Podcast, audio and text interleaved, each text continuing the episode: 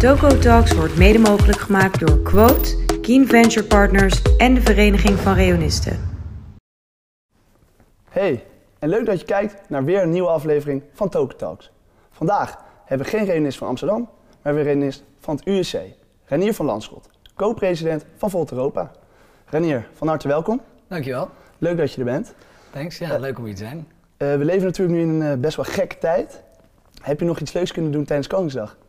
Eh, ja, ik heb eh, een, een klein nichtje en dat is mijn eh, petekind. En die is, ja, is de dochter van mijn oudste broer, die is één geworden. En ik heb haar een, een tasje cadeau gedaan en met haar en wat andere mensen van de familie in de tuin gestaan. Dat was wel gezellig. En daarna was er nog een kleine borrel buiten waar ik even een biertje heb gedronken. Dus al met al een chille Koningsdag. Was lekker weer ook. Zeker, en dit was dan ook in Amsterdam? Ja, het laatste gedeelte was in, in Amsterdam. Ja. Maar je hebt niet gestudeerd in Amsterdam, Klopt. dat was namelijk in Utrecht. Ja, ik heb mijn bachelor in Utrecht gedaan, daar ook vijf jaar eh, gewoond en eh, eh, bij het USC gezeten. Dus gevoelsmatig is dat echt mijn studententijd. Maar ik heb wel een master gedaan hier in Amsterdam. Ja. Dus ook even hier gestudeerd. Zeker, Ja. en wat was de reden voor Utrecht? Ehm, ja, op dat moment leek mij dat gewoon de, de leukste stad. Eh, ik ben wel eigenlijk in alle verschillende steden gaan kijken. En ehm, ja, ik heb daar eh, eh, twee oude broers die daar ook zaten. Dus dat was eerst een reden voor mij dat ik dacht van ja, ik ga niet naar Utrecht. Want ehm, Dan ben je broertje ja, van. daar ben ik, ben ik het broertje van. En misschien wil ik juist een eigen ding gaan doen. Maar uiteindelijk vond ik dat gewoon een van de leukste steden. En bij mij was het zo dat ik ben opgegroeid in de buurt van Haarlem. Aardehout, ik zat op, eh, eh, op, in Haarlem op school. En eigenlijk ging 60% van de mensen naar Amsterdam. En toen dacht ik van ja, dan ben ik straks weer met dezelfde mensen van de middelbare school in Amsterdam. Het lijkt me leuker om, eh, om een nieuwe plek te ontdekken. Zo heb je ook veel nieuwe vrienden kunnen ontmoeten en Ja. leren kennen. Ja, zeker. Leuk. En waarom lid geworden? Ook omdat je broers lid waren? Of? Nou, nee, dat is eigenlijk niet de reden. Ik ben naar allerlei verschillende studentenverenigingen gaan kijken. En ja, daar waren de vetste feesten, de mensen met wie ik de beste klik had, de grappigste avonden met de meest gekke dingen. En eh, ja, dat sprak mij eh, verreweg het meest aan. Omdat het ongemengd was, weer hield je niet. Nee, nee, zeker niet. Sterker nog, ik vond dat wel een pre, want ik merkte vaak op de middelbare school dat als we eh, eerst met een groep vrienden eh, eh, ja, bij iemand thuis een borrel dronken, dat het dan op zijn gezelligst was. En dan als we daarna naar de stad gingen, dan werden sommige jongens onzeker of die gingen zich juist heel stoer gedragen en, of het verwaterde helemaal. En ik dacht eigenlijk, ja, vaak is het eigenlijk het moment voordat we naar de stad gaan het gezelligst en dat kan je daar dus nog meer krijgen. Dus nee, ik vond het juist wel een, een voordeel. En je bent natuurlijk senaat geweest in Utrecht. Ja, dat klopt. Ehm, heb je daar een concreet voorbeeld uit, wat je, of in een, heel, in een heel leuk kenmerk, of wat je echt hebt geleerd? Ehm superveel heb ik ervan geleerd. Ik vond het echt een topjaar. Ehm, je leert ja, het besturen van een grotere organisatie, ook de vereniging, maar ook de bedrijfsvoering ervan. Je leert eh, nog beter samenwerken en je gaat heel intensief met het team, omdat je het gewoon dag en nacht met elkaar eh, eh, erin zit. Dus dat, dat is wel, eh, geeft een bijzondere dynamiek en leer je veel van. En wat het voor mij echt leerde, concreet, is dat ik ehm, het leuk vind om leiding te geven. Je hebt uiteindelijk de transitie gemaakt eh, tot politiek. Ja, Hoe is dit gegaan? Ehm, ja, toch ook wel een beetje toevallig. Ik denk ook dat je je, dat je, je leven zeg maar vooruit leeft en dan achteruit begrijpt. Dus, dus als ik daar nu op terugkijk, dan had ik al wel een tijdje dat ik ehm, bij Aalt, eh nou, was een, ook een chille baan omdat het gewoon 9 tot 6, 7 was. En dan, dan was het voldoende. Dus je had veel vrije tijd om andere dingen te doen, heel veel vakantiedagen. Dus ik was al twee jaar een beetje aan het, aan het leven met ve- zoveel mogelijk feesten, eh, eh, uitgaan, vakanties, weet ik veel wat. En ik miste een bepaalde mate van zingeving en een bepaalde mate van diepgang. Ehm, en ik ben altijd wel geïnteresseerd geweest in de politiek en in waarom de samenleving is zoals die is en wat je zou kunnen doen om te veranderen. Nou, combineer dat met het feit dat ik al jaren dacht van waarom doet niemand iets? Als je eh, ziet dat Trump wordt verkozen, dat Brexit gebeurt, dat eh, Marine Le Pen in Frankrijk naar de tweede ronde van de presidentsverkiezingen gaat, dat je in Duitsland de alternatief voor Duitsland hebt, dat je in Nederland naast Geert Wilders ook nog opeens eh Thierry Baudet kreeg. En dat ik dacht van waarom doet niemand iets? Dit slaat toch nergens op? En eh, toen kwam ik dus deze mensen tegen die het idee van Volt hadden. En die zeiden van ja, maar jij kan toch ook wat doen? En toen dacht ik, ja, dat is eigenlijk wel waar. Dus dat viel een beetje samen. En toen ben ik begonnen met een paar uur per week eh, meehelpen. En eh, ja, dat werd steeds meer en meer. En wat wel een goed moment is misschien om daarbij te benoemen, is dat we in het begin dacht ik van oké, eh, nou, ik ga een beetje meehelpen. Toen werd er gevraagd, Reinier, wil jij in Nederland eh, het land leiden? Toen zei ik eerst nee, want de voorzitter moet altijd het hardste werken en daar had ik geen eh, zin in. Maar toen, een maand later zei, vroeg ze het nog een keer en toen dacht ik, oké, eigenlijk vind ik dit project zo cool, ik ga, ik ga meehelpen en ik, ik neem die rol aan. Ehm, en toen kwamen we dus een maand, twee maanden later voor het eerst in de NRC met een klein artikeltje, pagina 8. En de titel van dat artikel was Wij willen nieuwe energie in Europa brengen.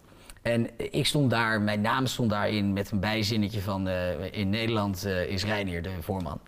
En toen kreeg ik opeens van allemaal kanten, en ik was totaal niet actief op social media en zo, maar alle mensen op social media mij toevoegen en berichten sturen van hoe kan ik helpen? Dit is wat we willen, hier heb ik op gewacht, uh, dit heeft Nederland nodig, dit heeft Europa nodig.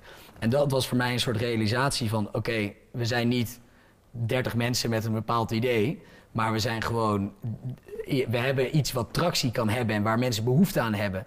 Dus dat werd een uh, soort stroomversnelling. Ja, en in 2018, uh, 23 juni, heb je hem officieel geopend, uh, ja. Vol Nederland. Ja, dat is de officiële oprichting. Als voorzitter. Ja, klopt. Um, en je was toen ook de lijsttrekker in 2019 voor de Europese verkiezingen. Ja. Kan je ons meenemen in zo'n proces? Ja, het is best wel. Uh, op een bepaald moment denk je van oké, nou, het wordt, het wordt serieus, weet je. We gaan echt die partij oprichten.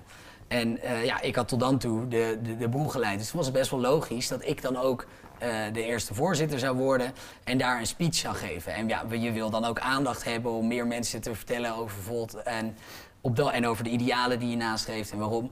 En toen kwam er dus opeens een televisiezender, uh, een vandaag kwam, kwam langs bij onze oprichting in een kerk die de toepasselijke naam De Hoop had. En um, ik weet nog dat ik daar zat en dat ik zo hard begon te lachen dat ik de slappe lach kreeg van oké, okay, als je mij een half jaar geleden had verteld dat ik nu hier een speech zou gaan houden die vanavond op tv komt over een politieke partij, dan had ik je nooit geloofd, weet je. Ja. En um, uh, dus dat gebeurde. En toen uh, was de eerste uh, stap waar we samen naartoe werkten, in, niet alleen in Nederland, maar ook nog in 15 andere landen toen. Nu zijn we in, in 30 landen actief, maar was de Europese parlementsverkiezingen van mei 2019.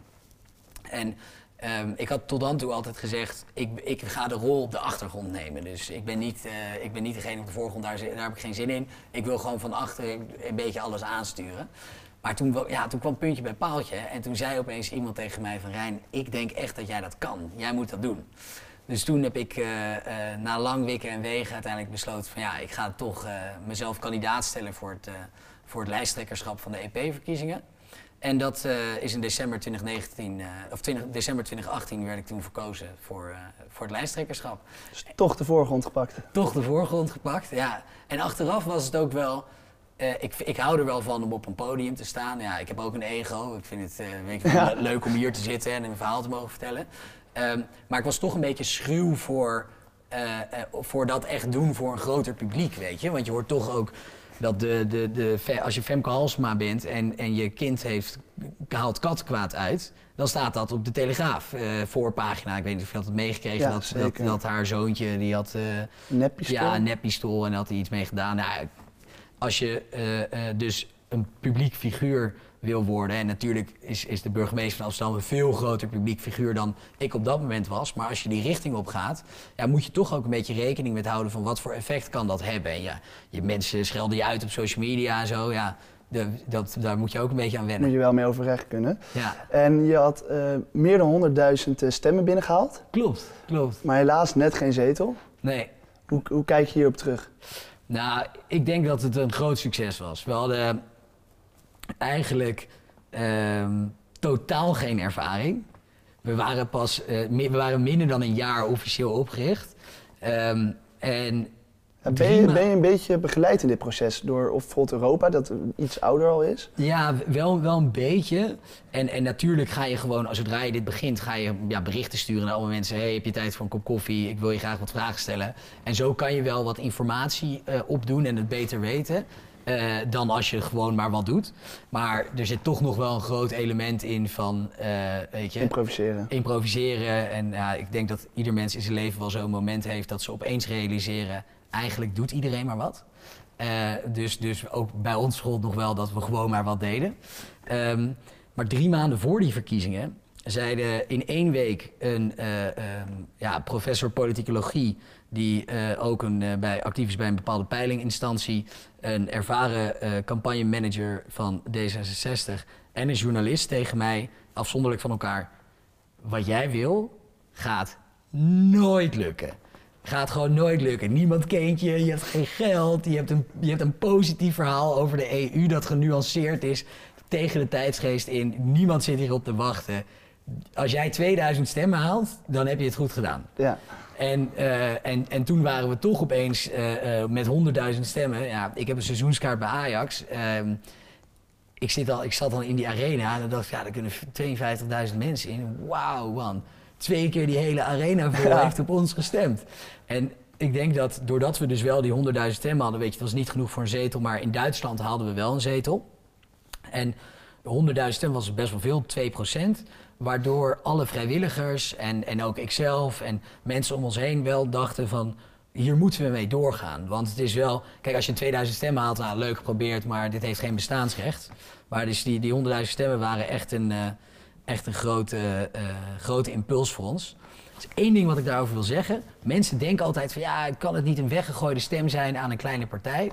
Maar al die honderdduizend mensen die dus toen op ons gestemd hebben, hebben ervoor gezorgd dat wij het aandurfden om door te gaan. En zo kan het dus ook dat je effect van je stem pas later uh, uh, duidelijk wordt. Uh, en zoals je zegt, Laurens Dassen, nu lijsttrekker van Volt Nederland. Ja. En jij hebt de overstap gemaakt naar co-president Volt Europa. Klopt.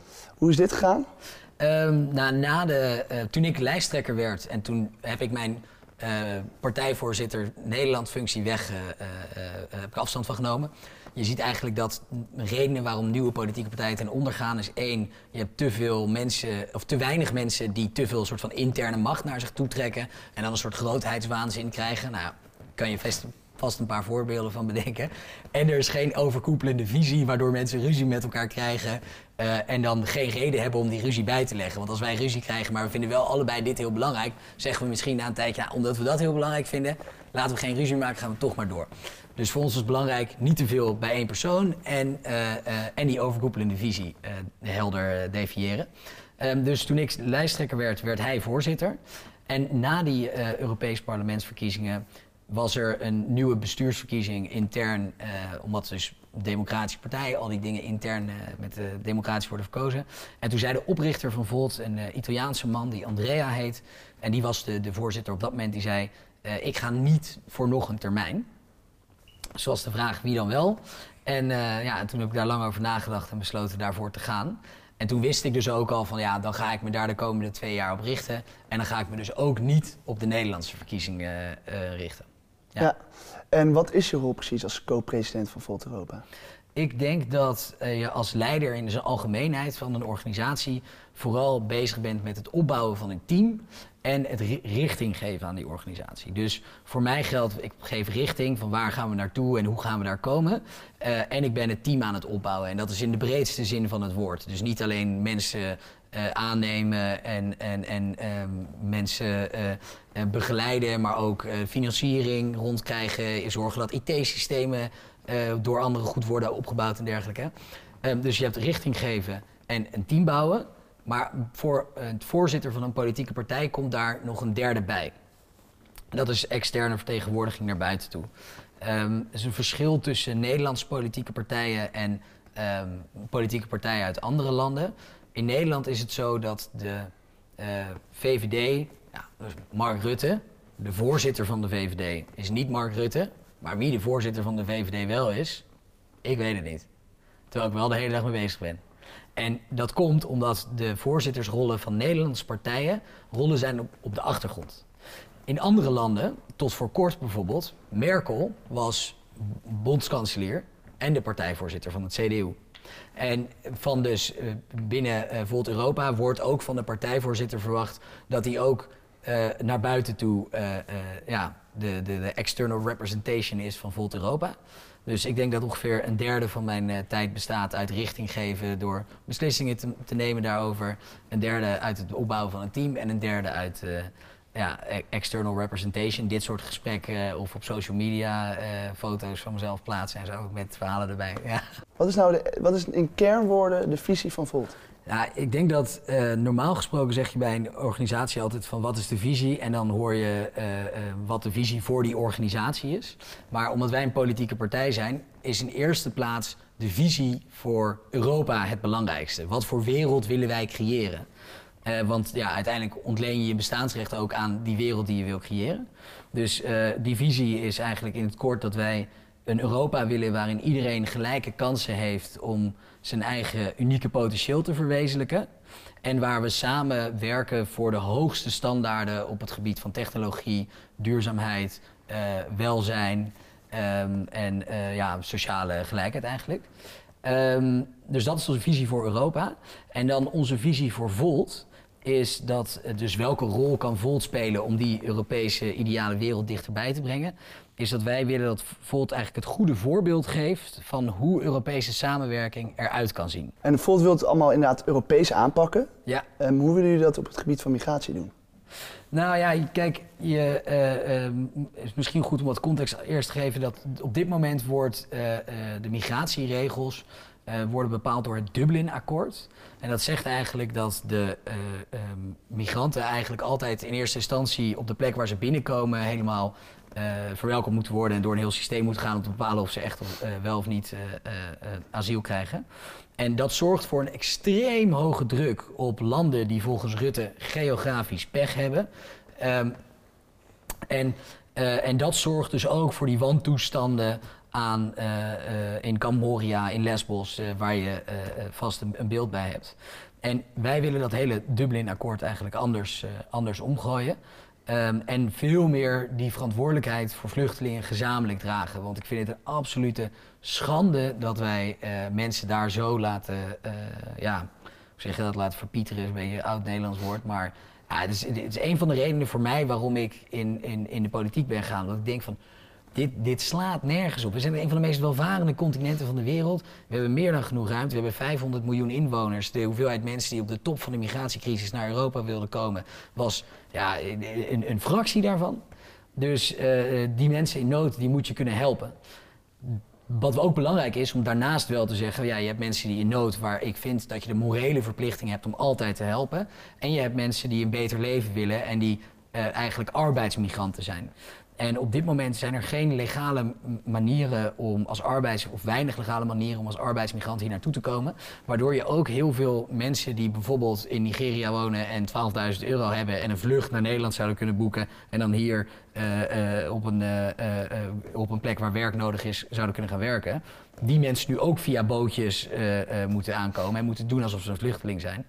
En eigenlijk zou er meer mogelijkheid moeten komen voor legale arbeidsmigratie. Waarbij we de fout van 40 jaar geleden niet moeten herhalen dat we, uh, um, ja, dat we eigenlijk zonder hen te laten integreren. Uh, denken dat ze teruggaan uit zichzelf, maar niet teruggaan. En moeten we dus strenger zijn en zeggen: je moet ook op een bepaald moment weer weg. Je mag hier twee, drie jaar werken en daarna moet je weer terug. En moet ik het dan ook zien als je het dan Europees wilt aanpakken, dat het evenredig gaat over elk land? Of? Ja, ik denk dat evenredig uh, uh, niet de beste manier is om te doen, maar dat je bijvoorbeeld aan een uh, formule moet denken, combinatie van landoppervlakte, uh, hoeveelheid inwoners, bruto nationaal product en correctiefactor van de mate waarin je het wel of niet zelf wil. en dan, dan krijg je een eerlijke verdeling, denk ik. Naast migratie willen jullie ook het klimaat Europees aanpakken. Ja. Alleen ik las wel dat bijvoorbeeld Volt Nederland wel naar kernenergie wilt kijken, maar Volt Duitsland niet. Ja. Hoe werkt dit? Ja, dat is een goede vraag. Klimaatverandering is met afstand het grootste probleem dat we hebben. Um, het lijkt erop dat we die Parijsakkoord-doelen uh, niet gaan halen. Dus we moeten alles aan doen om klimaatverandering te bestrijden. En daarnaast, en daar zijn we zelfs ook al beleid voor aan het ontwikkelen, zijn we ervoor aan het zorgen dat we ook extra soort van carbon capture wordt dat genoemd. Dat je juist weer CO2 uit de lucht gaat onttrekken. Maar um, om terug te komen bij jouw kernenergievraag. Je hebt eigenlijk nu in, in Europa de vreemde situatie dat het per land zo verschilt dat we in Duitsland zegt, zegt men je moet hier meer gas gaan gebruiken. En in Nederland zeggen we moeten juist allemaal van het gas af. Dus omdat wij zeggen van dit is het allergrootste probleem, moeten we daar met Europese blik naar kijken en nationale kaders een beetje los gaan laten. Want uh, uh, voor Nederland geldt dat als je het uh, alleen maar zou aanvullen met ehm, zon- en windenergie, dat je dan bijna een derde van het Nederlandse landoppervlak nodig hebt aan gewoon zonnepanelen en, en, en windenergie. Ja, dat, dat red je natuurlijk niet. Dus in Nederland is het wel logischer om weer naar kernenergie te kijken. Terwijl in Duitsland zijn ze 15 jaar geleden afgestapt van eh, eh, kernenergie. En hebben ze juist kernreactoren gesloten. Die wende werd dat genoemd. Keuze van Merkel. Eh, eh, ik vind achteraf geen hele slimme keuze. Maar voelt Nederland en voelt Duitsland. Een beetje een onsamenhangend antwoord, misschien, misschien van hak op de tak. Maar ik probeer wel je, vraag echt te beantwoorden. Eh Volt Nederland en Volt Duitsland hebben allebei hetzelfde eh Europees programma wat ze onderschrijven. En daarin staat: wij zien kernenergie als een optie voor eh, de transitie naar een eh, groene economie.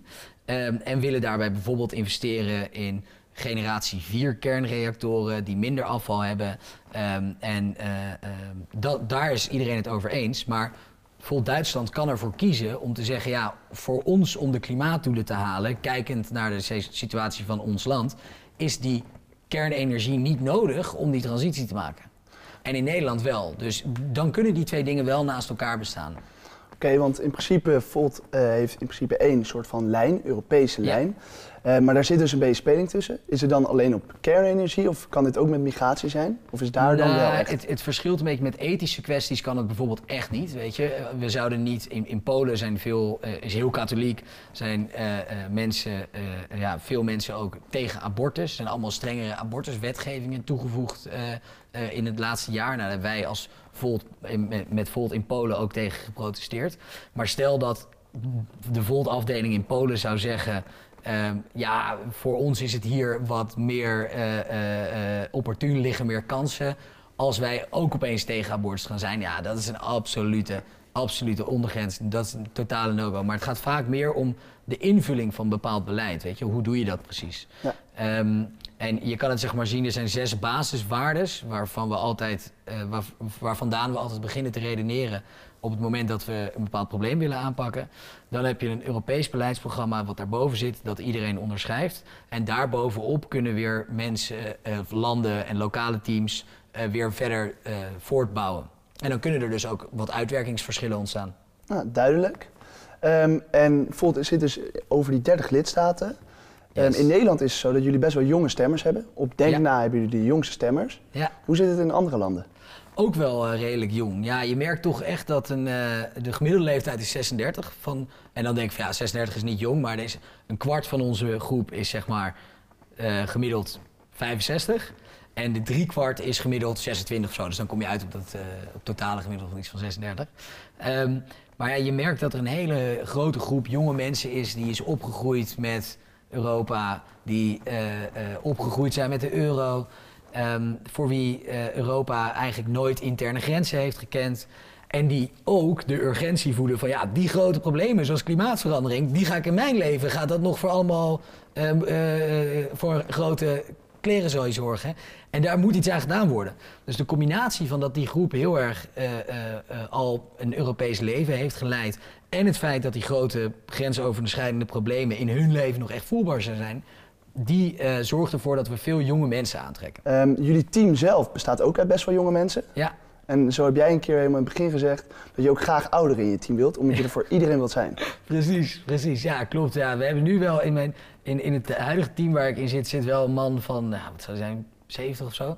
Maar overwegend eh, veel, eh, veel jonge mensen. En ik denk dat eh, ehm, zeker voor een politieke partij die een afspiegeling van de maatschappij wil zijn, het belangrijk is om ja, dus ook alle verschillende groepen in je eigen vereniging te hebben. Want de vorm waarin een partij georganiseerd is, is een vereniging.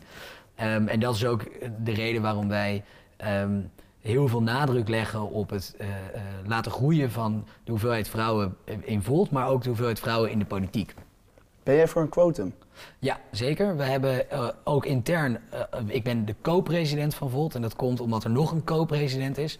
En iedere vorm van leiderschap, eigenlijk een leidende rol in Volt, wordt ingevuld door een man en een vrouw, samen. En alle lijsten voor verkiezingen zijn ook allemaal vrouw, man, man, vrouw afwisselend. En ehm, in, in 1917 hebben wij eh, eh, het vrouwenkiesrecht in Nederland ingevoerd. In 1956 werden vrouwen pas eh, officieel handelingsbekwaam, wat absurd is om dat, te- bedenken. En ja, nu is het eh, 2021 Eh, eh, en nog steeds ehm, is de hoeveelheid vrouwen in de top en de hoeveelheid vrouwen in de politiek niet de, een, een, een normale afspiegeling van onze maatschappij. En ik denk dat als we daar nog, eh, eh, nog langer mee wachten en geen quota voor politiek eh, in ieder geval instellen, voor het private sector vind ik toch wat anders, maar dat we, dan, dat we dan nog 100 jaar kunnen wachten. En ik vertelde eerder dat ik een nichtje van één heb. Ja, ik wil dat die in ieder geval in een samenleving zit waar zij ook de gelijke kansen krijgt. Niet omdat ze een vrouw is, op een andere manier behandeld wordt. Maar moet het dan via een quotum gaan of kan het ook niet gewoon kwalitatief? Ehm, ik denk dat het een het, eh, het ander niet uitsluit. Dus eh, ik, ik denk dat voor de politiek een quotum eh, wel nodig is. Omdat je ziet dat als je het niet hebt, kom je niet tot die, tot die goede afspiegeling. En ik denk dat je kwaliteit nog steeds kan waarborgen met een quotum. Ik vind altijd een beetje, een beetje bullshit als mensen zeggen van ja, nee, maar we gaan voor kwaliteit. Ja, alsof je geen kwalitatief goede vrouwen kan vinden. Geloof ik echt niet. Dus als iemand dit kijkt, vind ik wel even een oproep. Als je als vrouw kijkt en eh, politiek actief wil worden, eh binnen Volt natuurlijk sowieso een goed idee, maar ook, ook op een andere plek, eh, doe het vooral. En puur Volt gerelateerd, Ja. is er iets waar je echt het meest trots op bent of meer het algeheel?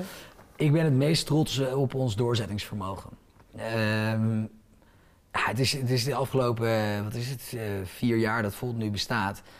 Echt niet altijd makkelijk geweest, weet je. Wel, wel, ik heb een tijdje financiële stress gehad. We hebben mensen gezegd, ja, gaat nooit lukken. We hebben eh, iets opgebouwd wat dan weer helemaal mislukte of in elkaar stakte. Of dan is er weer een land waar, er- waar ruzie ontstaat of zo. Of hadden we zelf binnen ons eigen bestuur moeilijkheden van, ja, we, hebben, verschillen compleet van visie. Hoe kunnen we er hier ooit uitkomen? Dus er, er is veel stress geweest. Er zijn best wel wat momenten geweest dat ik bij mezelf dacht van waar ben ik in godsnaam mee bezig? Ja, dat je dan op die momenten dus uiteindelijk doorzettingsvermogen hebt gehad als, als team. Dat vind, ik, eh, dat vind ik het meest bewonderenswaardig. Daarvan zou ik zeggen, dat, daar ben ik trots op. Want veel van de andere dingen, eh, eh, als je, ehm daar had ik laatst met mijn pa over. Als je het hebt over waar je trots op bent, dan zeggen mensen vaak bepaalde prestaties. Maar die prestaties zijn ook heel erg afhankelijk van de talenten die je hebt. En dat is gewoon geluk. Je bent overgeleverd aan God of de goden of waar je in wil geloven. Eh, eh, dat, dat je die talenten hebt. En, ehm, en doorzettingsvermogen en moed zijn bij uitstek dingen die, die, die daar meer los van staan en waar ik dus meer trots op ben. En is er iets, echt een doel wat je nog wil behalen, of met Volt of überhaupt in je leven? Ehm, met Volt zeker. We willen in 2024 25 zetels in het Europees Parlement halen. Eh, uit, minimaal, eh, vijf, eh, uit minimaal zeven verschillende landen. Dus dat is het concrete doel wat we hebben gekoppeld aan die visie die ik eerder beschreef. Ehm, en ja, persoonlijk eh, eh, ja, is mijn doel eigenlijk om ehm, zoveel, de levens van zoveel mogelijk mensen op een zo positief mogelijke manier te beïnvloeden en tegelijkertijd lol te hebben. En dan tot slot, Ja, ehm, Volt, toch een pan-Europese politieke beweging. ja. Ben jij een Europeaan of een Nederlander? Allebei, allebei, sowieso. Ja, zeker. Ik wil dat Nederland het EK wint straks. Ehm, en eh, ik voel me Nederlands, ik denk, in, ik denk het Nederlands, maar ik voel me ook Europeaan. Leuk, leuk je gesproken te hebben en eh, bedankt voor al je antwoorden. Dankjewel.